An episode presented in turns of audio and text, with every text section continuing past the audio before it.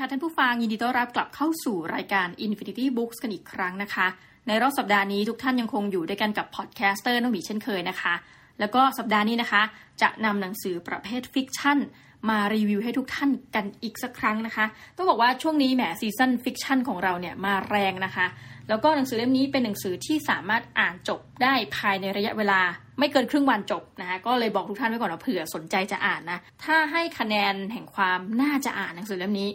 ถือว่าใช้ได้สำหรับคนที่โอ้โดยเฉพาะคนที่มีความรัก แต่ไม่แน่ใจว่าความรักของเราอะ่ะ มันควรจะดำเนินไปทางไหนนะคะ หนังสือเล่มนี้มีชื่อว่าเดือนเมษายนพาใครบางคนกลับมา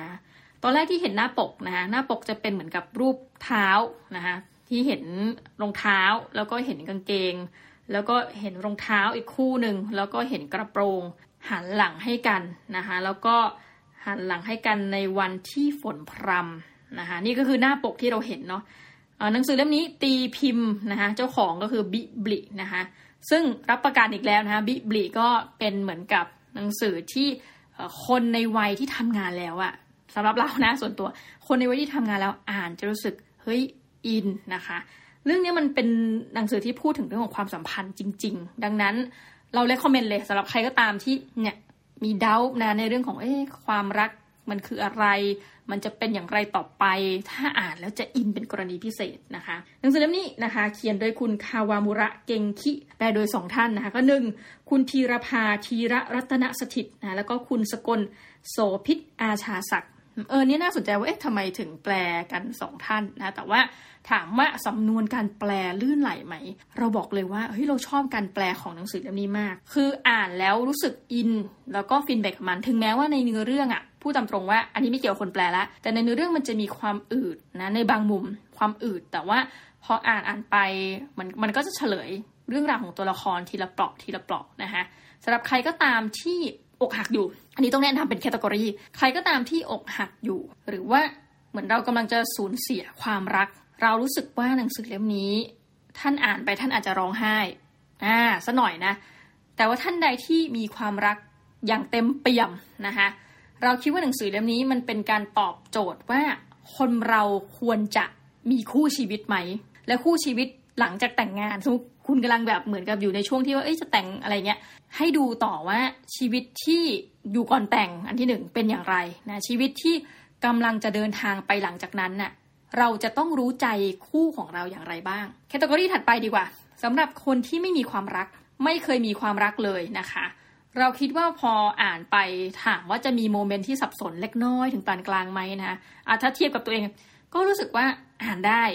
รู้สึกว่าอ่านได้ รู้สึกว่าถึงอาจจะไม่ถึงขั้นจิกหมอนนะแบบอุ้ยฟินเหมือนกับหนังสือแบบแนวนิยายวายหรือนิยายรักปกติแบบอารมณ์เวอร์ชั่นแจ่มใสจะไม่ใช่แนวนั้น แต่มันจะทำให้เราสะท้อนคิดกันแล้วกันว่าสำหรับคนโสด ถ้าเราจะโหยหา หรือว่าเราจะเลือกใครสักคนมาเป็นคู่อะหนังสือเล่มนี้มันอาจจะตอบโจทย์ท่านก็ได้ว่าเออแล้วท่านควรจะส่วนตัวเองนะ มี tick box นะมี checkbox ว่าท่านอยากจะได้อะไร เออจากความสัมพันธ์นี้นะคะ โอเค เอาละหน้าปกนะคะ เขียนว่า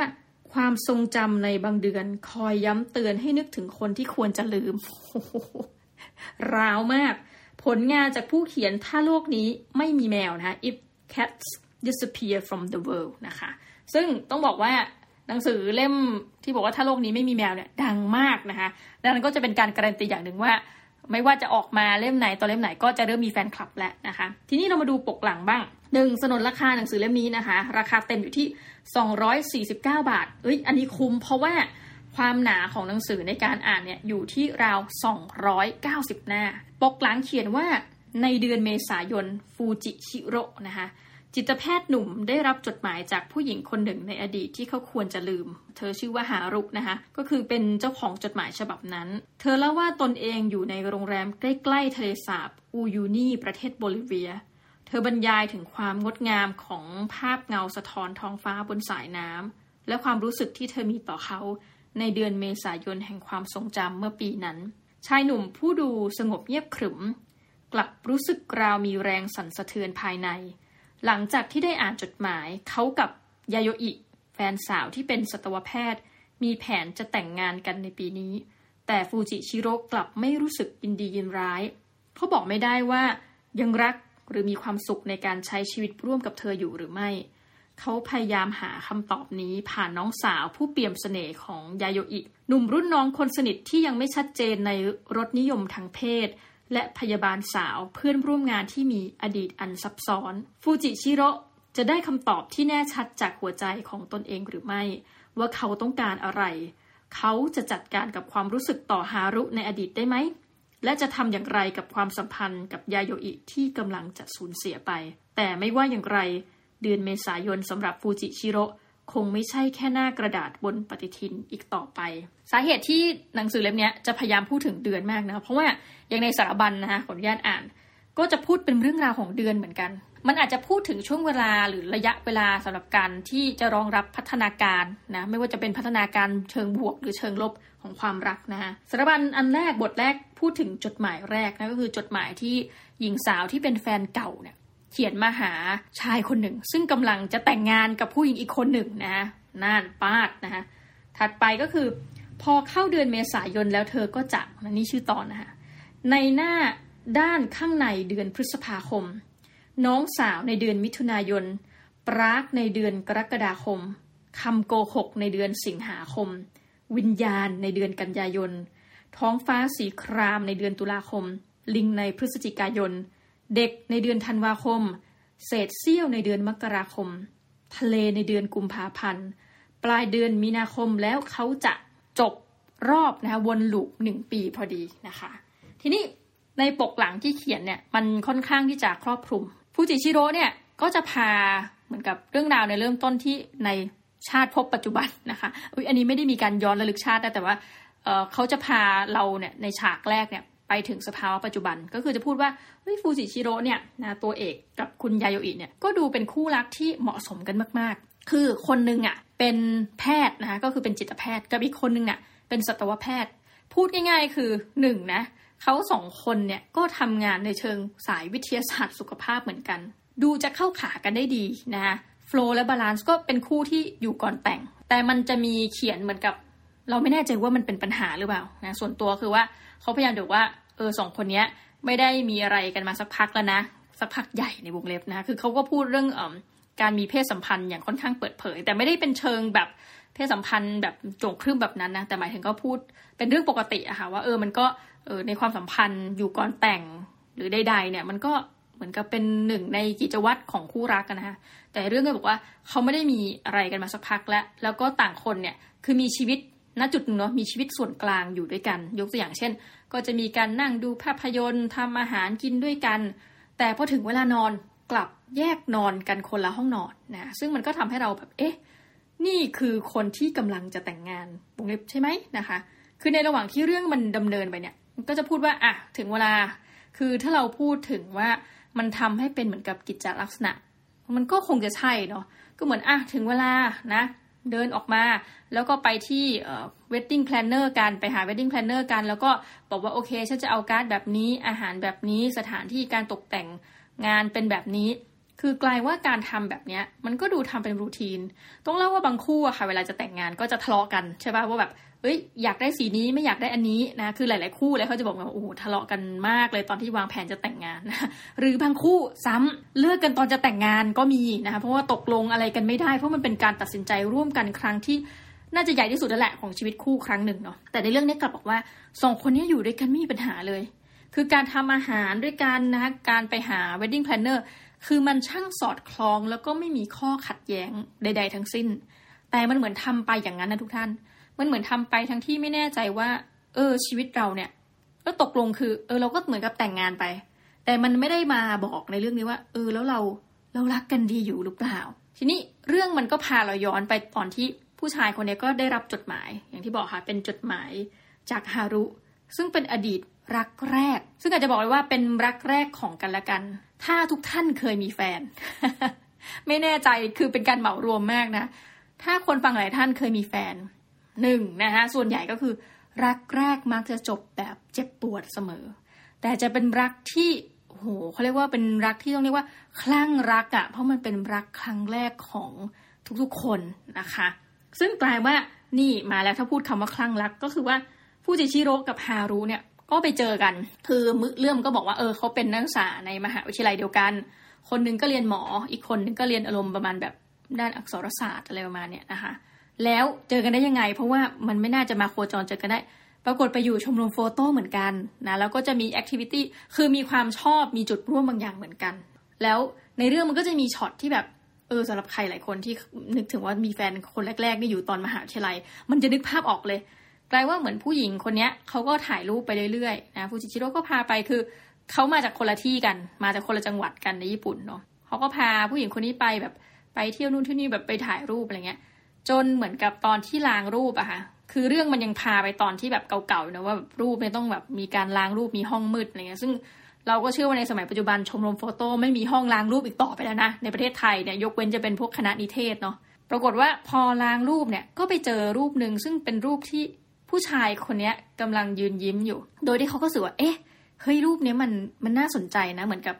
คนเราเองอะบางทีเหมือนเอ้ยถูกแอบถ่ายอะไรเงี้ยค่ะ ก็เลยไม่แน่ใจว่าเอ้ยควรจะรู้สึกยังไงดี แล้วเรื่องราวมันก็ดูเป็นญี่ปุ่นญี่ปุ่น คือหมายความว่า มันไม่ได้มีการแบบโหแบบฉันรักเธอ บอกรัก คือไอ้ซีนที่มันซึ้งๆหรือซีนที่มันจะแบบทำให้รู้สึกมีอารมณ์ร่วมว่าแบบโหแบบเฮ้ยเขาจีบกันยังไงอะไรเงี้ยไม่มี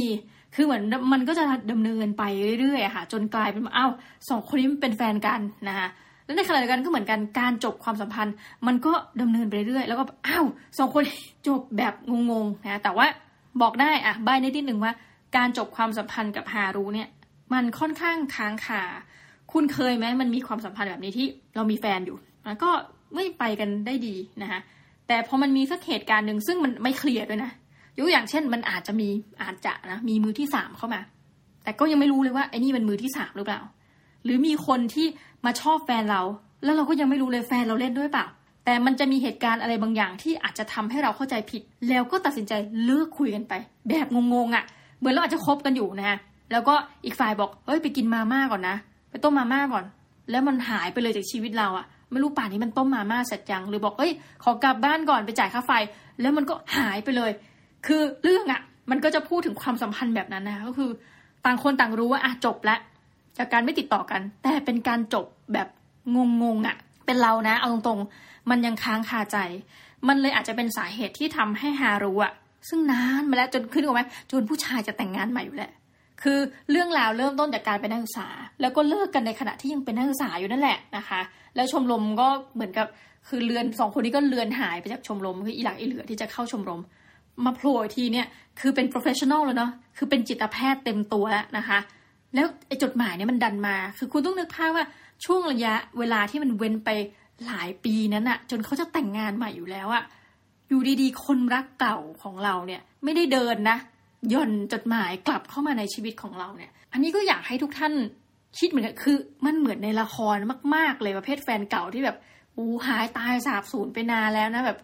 ภาพยนตร์เนี้ย cast away นึกว่าตายไปแล้วปรากฏไปติดเกาะอยู่สี่ห้าปีนะคะ แล้วมันกลับมาอีกครั้งแล้ว ต้องบอกว่าจดหมายไม่ได้มีแค่ฉบับเดียว จดหมายเนี่ยจะถูกส่งมาจากต่างประเทศทั้งนั้นเลย ไปปรากมั่งนะคะมีจดหมายที่เขียนว่าโอ้ยฉันไปปารีสมาไปโบลิเวีย แล้วก็พูดถึงเรื่องของความสัมพันธ์ของเธอนั่นแหละนะของฮารุที่อยู่ในจดหมาย คือเธอก็จะเล่าคือเราก็บอกว่าเอ๊ะนึกในใจตอนอ่านเล่าเพื่อนะเล่าเพื่อให้เราอิจฉาหรือเปล่าในฐานะของผู้ชายเนาะอย่างฟูจิชิโร่คือเล่าเหมือนกับว่าเออเนี่ยมีคนมาชอบเธอนะคือเธอจะเล่าเหมือนกับ ในระหว่างที่เธอไปนู่นไปนี่มันจะมีตัวละครชายอยู่เสมออะซึ่งในเรื่องเนี่ยฟังดูเหมือนแบบเออตัวละครชายมันเปลี่ยนไปเรื่อยๆ เราก็เลยจะงง เพราะว่าเขาจะพูดถึงความรักของเราในสมัยนั้น มันยิ่งงงแบบหนึ่งเธอต้องการอะไรจากจดหมายฉบับนี้นึกออกไหมคะแต่เรื่องมันก็จะเฉลยว่าเออมันก็มีการส่งจดหมายมาเรื่อยๆ เนี่ย จนกระทั่งเหมือนกับว่ามันจะมีจดหมายแหมว่าแล้วนะหนังสือญี่ปุ่นเนี่ยเราเริ่มเดาทางถูกละ คือเรื่องก็จะไปเรื่อยๆ จนกระทั่งไอ้พล็อตทวิสเนี่ยมันจะมาช่วงท้ายๆเอ้าจดหมายฉบับนี้นะคะนึกถึงเพลงของแบบใครไม่รู้ที่เป็นนักร้องทุ่งนี่เป็นฉบับสุดท้ายเนี่ยมีจริงๆ แล้วเรื่องมันก็จะพลิกไปเลยนะคะซึ่งในระหว่างนั้นทั้งหมดทั้งมวลของเรื่องราวเนี่ยก็จะพูดถึงตัวละครอื่นนะมันก็จะพูดย้อนไปว่าพระเอกของเราเนี่ยนะคะพบรักกับคนที่กำลังจะแต่งงานยังไง แพทย์กับสัตวแพทย์ไปเจอกันได้ยังไงนะคะก็จะพาย้อนไปแล้วก็ พาไปดูเรื่องราวคนในครอบครัวนะน้องสาวที่ของสัตวแพทย์เนี่ยคือเหมือนกับพยายามจะมาอ่อยผู้ชาย เอ้านะคะพยายามจะมาอ่อยพระเอก แต่พระเอกก็เกือบเขาเรียกว่าเกือบจะหลงกลนะมันก็เหมือนเป็นการพิสูจน์อย่างหนึ่งแล้วกันต้องใช้คำนี้ พิสูจน์ถึงความรักอะความมั่นคงในความรัก แล้วก็การกลับเข้ามาของคนเก่าเนี่ยที่มันทำให้ชีวิตของเราเนี่ยค่อนข้างจะหวั่นไหว แต่ไม่แน่ใจในเรื่องคือด้วยความเป็นญี่ปุ่นมากหนึ่งไม่แน่ใจว่า เอ๊ะหวั่นไหวไปในทิศทางไหน หรือรู้สึกว่าเหมือนกับตั้งคำถามกับตัวเองว่าเอ๊ะเรายังจะอยู่กับคนนี้ดีไหมนะคะซึ่งในเรื่องเนี่ยคนที่มีบทบาทน้อยมากๆก็คือเออจะเรียกว่าไม่รู้เรื่องนี้ควรจะมีนางเอกสองคนไหมคนที่มีบทบาทน้อยมากๆก็คือยาโยอินะก็คือแฟนสาวของจิตแพทย์หนุ่มนะคะซึ่งในเรื่องเดี๋ยวมันจะมีตัวละครอีกอันหนึ่งก็คือตัวละครที่ เป็นพยาบาลสาวนะซึ่งในเรื่องตอนแรกอ่านมาตั้งนานแล้วก็เข้าใจว่าเป็นแพทย์ด้วยกันอะไรเงี้ยแต่เป็นเหมือนผู้ช่วยแบบแพทย์ intern อารมณ์ประมาณเนี้ยคือจะมาช่วยผู้ชาย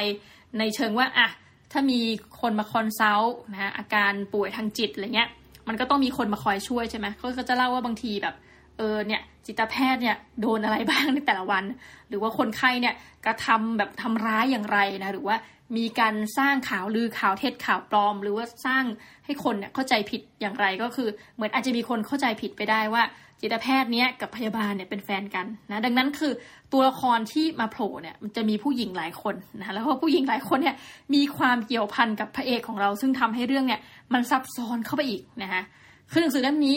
อะโสดก็อ่านได้นะแต่เราจะเน้นเลยนะบอกเลยว่า ถ้าท่านมีแฟนแล้วท่านน่าจะอินเป็นกรณีพิเศษ และถ้าท่านมีการฝังใจมากๆย้ำเลยนะ ถ้าท่านฝังใจมากๆกับความหลังรักครั้งแรกของท่าน อ่านเล่มเนี้ย แล้วรับรองว่าท่านจะย้อนคิดถึงคนคนนั้นของท่านนะคะ ไม่บอกหรอกนี่ไม่บอกหรอกว่าตอนจบเป็นอย่างไรให้ไปติดตามกันเอาเองว่า ตกลงเขาจะเลือกใครนะหรืออาจจะมีโอกาสเช่นนี้ก็ได้ว่าตกลงจบซะงั้น หรือตกลงจบแบบ ไม่เลือกใครเลยก็ได้นะคะนี่ก็แบบให้ทุกท่านเดาไปอย่างสนุกสนานนะคะ อย่าลืมเรื่องนี้อ่านประมาณครึ่งวันจบนะคะ ไม่หนามากกำลังน่ารักไซน่ารักนะแล้วก็ราคาน่าคบหานะคะ ยังไงก็ฝากฝังกันด้วยสำหรับเดือนเมษายนพาใครบางคนกลับมา รับรองไม่ใช่เรื่องผีนะคะ รับรองไม่ใช่เรื่องผี เป็นเรื่องromantic comedy นะคะหรือว่าอาจจะเป็นเน้น romantic สักหน่อย comedy มีส่วนน้อยนะคะสำหรับวันนี้ขอขอบคุณแม่นะคะ ที่อยู่กันจนจบรายการแล้วเราจะกลับมาพบกันใหม่ค่ะ สวัสดีค่ะ